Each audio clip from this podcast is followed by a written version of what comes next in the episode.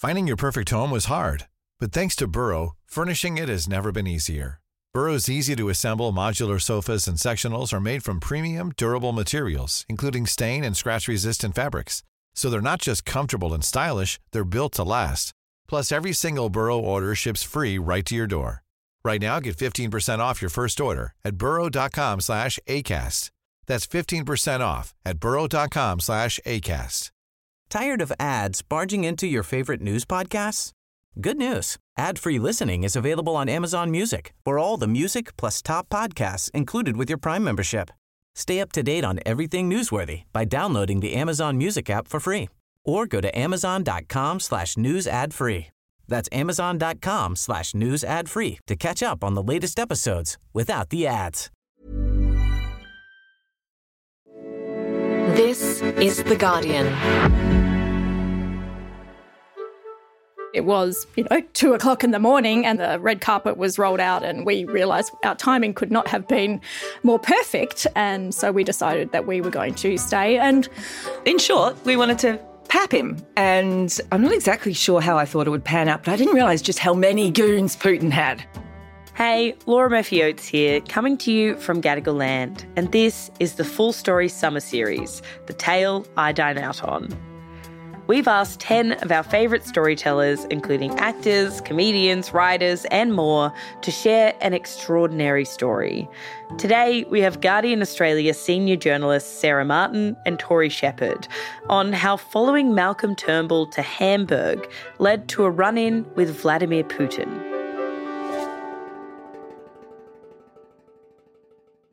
I'm Tory Shepherd. I'm a senior journalist at Guardian Australia. I spent a long time at The Advertiser as a political editor. And when I was a small child, I met Sarah Martin and mistakenly believed she was my cousin until relatively recently. And now we both work at The Guardian. my name's Sarah Martin. I'm also a senior journalist with Guardian Australia and recovering from almost 10 years in Canberra. And I knew that Tory was not my cousin. Um, so I was able to fact check that reasonably early when we met again as adults. So, long story short, we have been friends for a very long time. Uh, and now we work together. Maybe maybe we should start with the fact that I was a political editor at the West Australian at the time, and Tory was political editor of the Advertiser mm-hmm. at the time. And what we used to do was go on trips with the Prime Minister of the time. But this particular trip was for the G20, which was held in Hamburg in 2017. But whenever the Prime Minister travels overseas, well, almost every time, there is some kind of media delegation, particularly for a big meeting like this, which means a representative from most of the bigger media organisation travels alongside. We pay for ourselves. We are not, um, you know, we don't get treated to a trip or anything. And it, it's a fascinating, unusual, and very intense sort of trip. Like you are Running Hot- on adrenaline. Mm, yeah. You're so tired all the time. You're hopping off planes and straight into, you know, press conferences. You know, you're up before the crack of dawn. It's And you're on. filing at weird times at the night. And you're always dehydrated and hungry and th- you can't fulfill any of your bodily needs. Mm. But, you know, the world needs to hear what our Prime Minister, or Australia needs to hear what the Prime Minister is up to while he's there. And the, the, the G20, I mean, that's, you know, the top 20 economic countries. I think there are 21 now. And a very important job to get whatever story is coming out of them. And like all G20 protests, there's always anti-capitalist protests. And I think the Hamburg one, the the official name of the protest was "Welcome to Hell." The, the tourism board did not approve that. so we were following Malcolm Turnbull all over the shop, and it was a very exciting G20. We had Donald Trump there in his amazing bulletproof car with spare bags of blood in case something happened. And there was also, I remember the what what is it, Marine One, the the oh, chopper Oh, yeah, overhead that's as well. Yeah. So hectic security, really tight security, both because, you know, the leaders of the 20 most advanced economic countries were in the one one place, but also because I think there are always anti G20 riots and protests, but this year, 2017, there had been violent protests and you know the German police were out in force and there were injuries and arrests and Molotov Yeah. cocktails so we were kind of theoretically locked down. And it was particularly volatile because Trump and Putin were going to be there. And Yeah. there was a, obviously, you know, at the time, there was a lot of discussion about um, you know, the fact that these two particular leaders were representing their countries at the G20 and what that meant for the fate of democracy. Yes, and climate change was another big issue mm. that I think people were fired up about. Well, as soon as we got in, there were just, you know, double lines of storm, you know, they look mm. like stormtroopers, the hardcore riot police. Like, that is some crazy. And there are hundreds and hundreds of them. And from memory, that by the time we got to that particular area, I think the worst of the riots had passed. We weren't sort of in the thick of a riot. Like we mm. were sort of there in the aftermath where there were still yeah, you know, the cars Molotov, were still burning. Yeah, cars were burning. Molotov cocktails were still being thrown. The police were trying to um, contain the situation. Yeah, the whole thing did feel a bit like it a, was a bit surreal, um, post-apocalyptic kind of vibes. Yeah, like we were extras in a movie. Yeah. So we all got into our fancy schmancy hotel in the the green zone, the safe zone, I think they called it, where we were all mm. sort of you know patted down and declared safe to go through. And I think our little orientation talk mostly consisted of. Please don't leave the safe zone. There are riots out there. It's pretty dangerous. Better just settle in and um, have a quiet whiskey and go to sleep. At which point, Sarah and I looked at each other and went, Let's go. Woohoo! Where did we start? We started sort of around the Reeperbahn area, which I'm pretty sure is not too far from where the Hamburg fish market is, which was also, there'd been um, some fairly serious protests in that part of the city. And I guess it was sort of, you know, we were part part journos, part tourists, because mm. we hadn't seen that part of the world before. We were interested to get a taste of what the city felt like for reporting purposes, as well as for, you know, for shits and giggles. Yeah. Um, it was a balmy evening in Hamburg and we mm. wanted to get amongst it. That's right. And then we started around a street in uh, the Reeperbahn called Herbertstrasse. And Herbertstrasse was a street where. Um, well, we didn't know. At first. We saw no. no women allowed. And we went, mm. not dissimilarly to how we decided to venture out in the first place, we went, no women allowed. Let's go. Let's go. So, so basically, it's a street, and I think about 250 women who work on the street. At either end of the street are these really high barricades, sort of walls, I guess, but they're not really walls. They're made of, I don't know, cement board or something. Anyway, to stop kind of rubberneckers, basically. Pretend, they just don't want pretend people. walls with mm. signs on the on either side of the street saying no women or men under the age of 18 allowed. And it was very similar to the red light district in Amsterdam. For those of you who've been there, it's lots of sex workers in in windows. It was it sort of had a bit of a warm welcoming. You know, it's like you're looking into sort of. There was nothing no, warm about the welcome tour. no, no, no. We'll, we'll get to that. I just on first entering this nice kind of cobbled street with sort of warm lights and you know women in the window, we had a, there was a couple of seconds where it seemed welcoming. Uh, Pleasant enough. Yes. It was barricaded off because in the 30s the Nazis tried to hide it. Let's put a little fig leaf Just on it. pretend it doesn't. it's not there. exactly. Just walk past those, yeah. those tall walls. There's nothing to see yeah. here, people. As we were walking down the street, the women started throwing water at us. So they all had op- windows that could open onto the street. Mm. Various multiple women opened their windows. They were obviously upset with us at this stage. We had no idea really why. And um, well, other than the fact that we'd ignored the sign yes. to not go in. Did I already use the word hapless? Anywho, yeah. And so there was sort of streams of water coming at us from multiple directions. It was one of those things where it was such a surprise that I wasn't sort of you, you, know, Sarah was being very agile and dodging the streams, and I think I was just like, I think you were giggling. I, in times of stress, I often giggle inanely.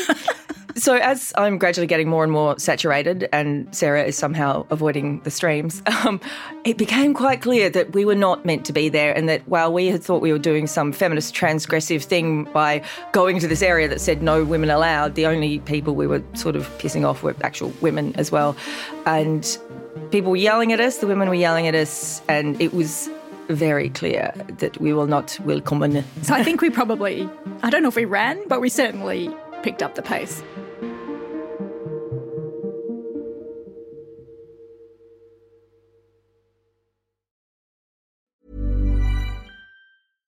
Hey, I'm Ryan Reynolds. At Mint Mobile, we like to do the opposite of what Big Wireless does. They charge you a lot, we charge you a little. So naturally, when they announced they'd be raising their prices due to inflation, we decided to deflate our prices due to not hating you. That's right. We're cutting the price of Mint Unlimited from $30 a month to just $15 a month. Give it a try at mintmobile.com slash switch. $45 upfront for three months plus taxes and fees. Promote for new customers for limited time. Unlimited more than 40 gigabytes per month. Slows. Full terms at mintmobile.com.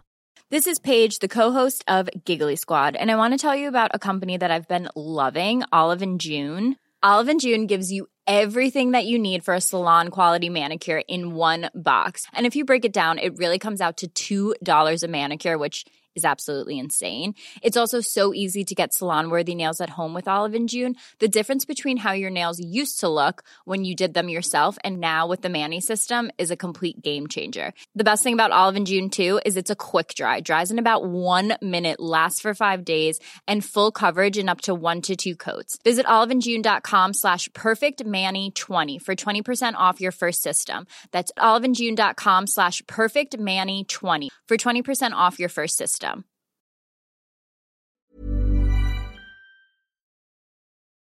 Heading towards two o'clock in the morning, we decided better get back to the safe zone because we did have a whole G20 to cover in the morning. So getting back in, security checks, patted down, that's fine. We get to the hotel and we see red carpet and a Russian flag.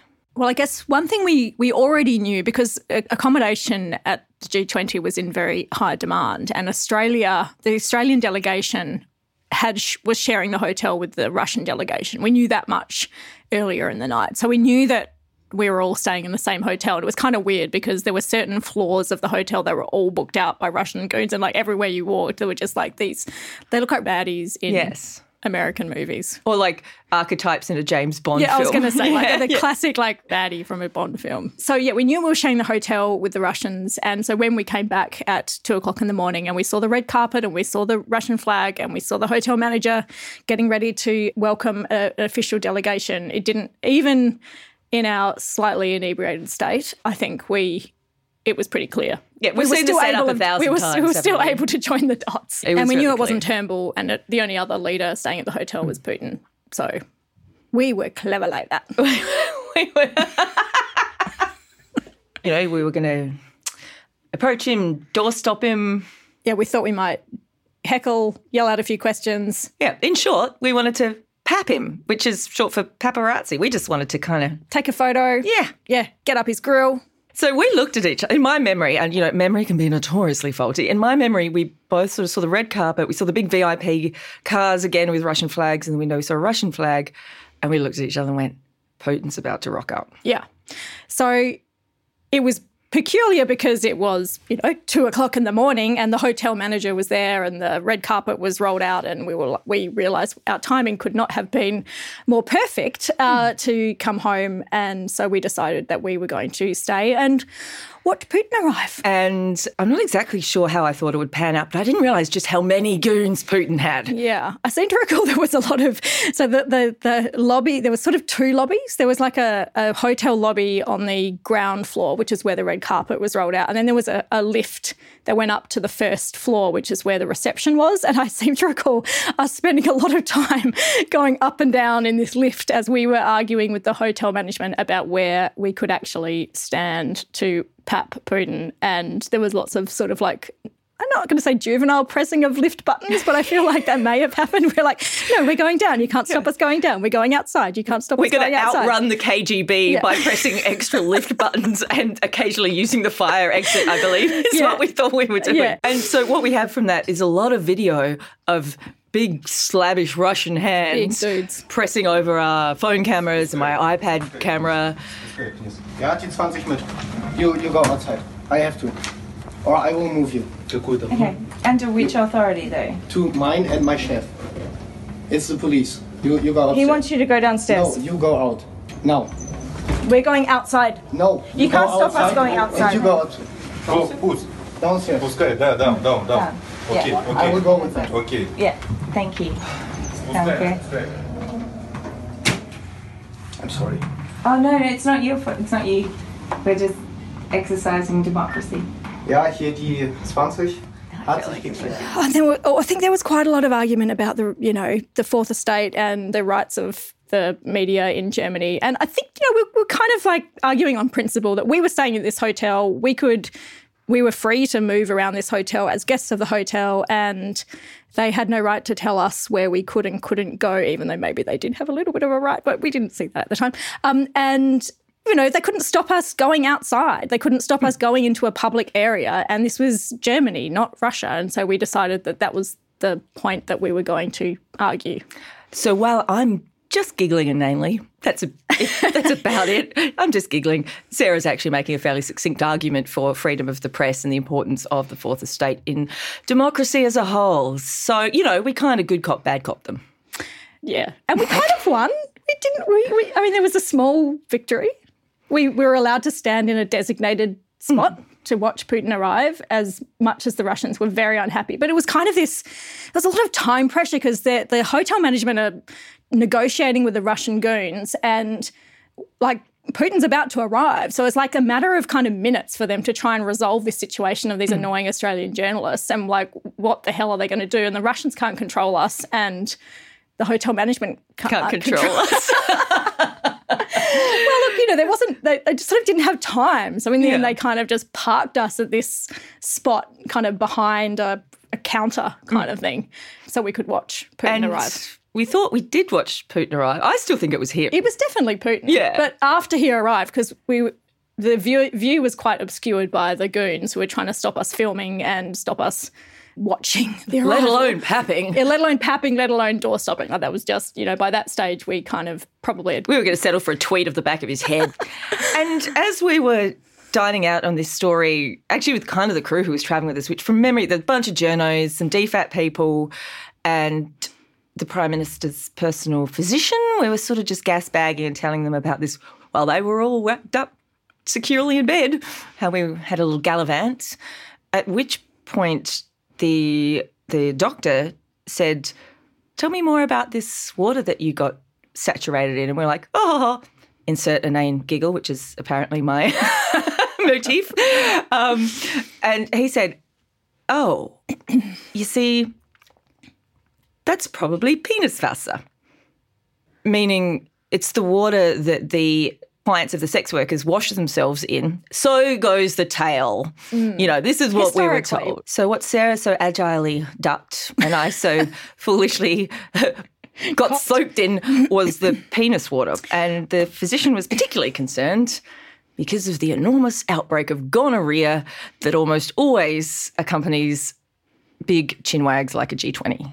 I mean, if you, well, did you get gonorrhea, Tory? I mean, I think you really need to inform people of this crucial fact. I did not. However, I was told I would have to get tested for gonorrhea of the eyeballs. Because mm. as a mucous membrane, that is where certain things can cross over into your bloodstream. And so after this incredible trip, I had to go to my GP and say, this is what I need. And, you know, I still think this could all have I hope you booked a long appointment. Yeah. so that was it. That was our that was our night in hmm. Hamburg. Mm. We didn't pat Putin and I didn't get gonorrhea of the eyeball. But we packed a lot in. Yeah. that was Guardian Australia senior journalist Sarah Martin and Tory Shepherd. This episode was produced by James Milsom, Alison Chan, Karishma Luthria, and Daniel Semo. The executive producers were Hannah Parks and Miles Martignoni. I'm Laura Murphy Oates, and that is it for our summer series. Jane Lee will be back with a regular full story on Monday.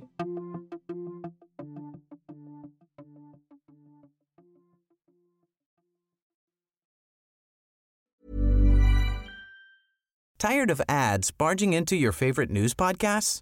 Good news. Ad-free listening is available on Amazon Music for all the music plus top podcasts included with your Prime membership. Stay up to date on everything newsworthy by downloading the Amazon Music app for free or go to amazon.com slash news ad free. That's amazon.com slash news ad free to catch up on the latest episodes without the ads.